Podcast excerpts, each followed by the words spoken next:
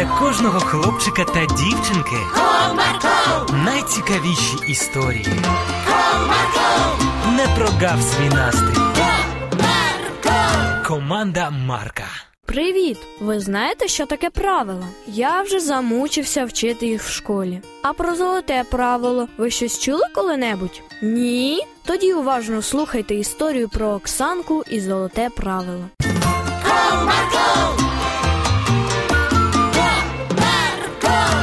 Одного дня, прийшовши додому, Оксанка сказала: Ох, ну і день сьогодні. Якийсь невезучий. А може, це я невезуча. Що трапилось, Оксанко? В мене сьогодні одні невдачі. В школі в мене зламалась ручка, і я не змогла дописати завдання. І навіть ніхто не поділився зі мною, а запасної в мене не було.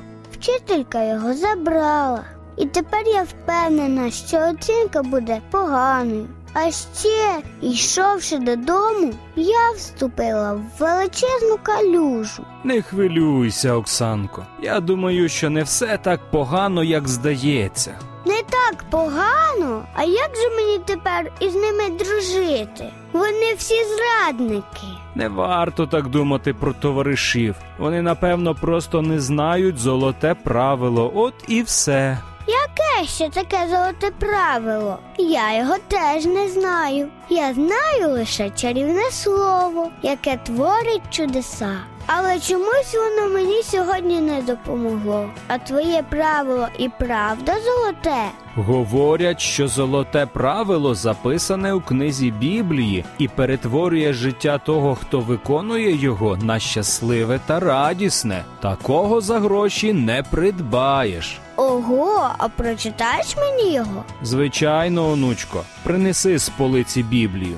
Оксанка пішла в кімнату, дістала Біблію і принесла її дідусеві. Він обережно відкрив її на книзі Матвія і почав читати. Тож усе, чого тільки бажаєте, щоб чинили вам люди, те саме чиніть їм і ви. Цікаво, якщо воно приносить стільки користі, тоді варто і мені було б скористатися ним. Подумала Оксанка. І ось одного разу, коли дівчинка поверталася додому з магазина, попереду йшла жінка з маленькою дитиною. Дістаючи щось із кишені, вона не помітила, як випали на землю гроші. Їх було кілька купюр, складених разом. Ого, скільки грошей! Поки ніхто не помітив, потрібно їх швиденько забрати. За них можна купити велику шоколадку з горіхами, таку, як я люблю. Промайнула думка в її голові. Але ж ні, як же золоте правило?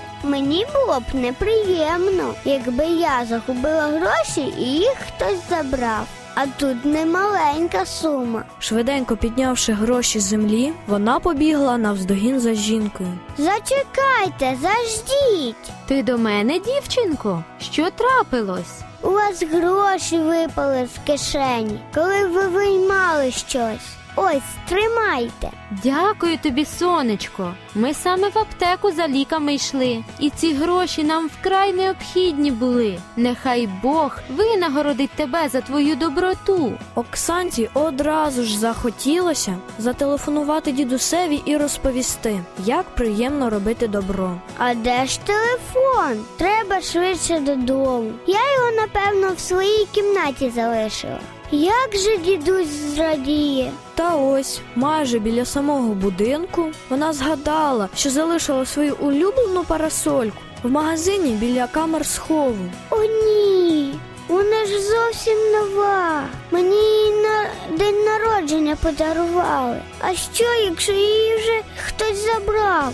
Сльози котилися по щоках Оксанки, а вона щодуху бігла до магазину. Яка ж була здивована дівчинка, коли побачила парасольку на тому ж місці, де й залишила. А біля камер схову стояла тітонька, яка чекала на Оксанчине повернення. Як добре, що ти повернулася. Я кликала тебе, але ти пішла швидко, не оглядаючись. Тож я вирішила тебе трохи зачекати, бо знала, відчуєш, що щось не вистачає, та й повернешся. Ви навіть не уявляєте, яка я щаслива, що ви зачекали мене. Дякую вам. Ось так золоте правило не забарилося принести користь Оксанці. А ви вже користувалися ним? Якщо ні, то обов'язково скористуйтеся. І вам це правило принесе багато користі. А мені вже час прощатися з вами. До нових зустрічей!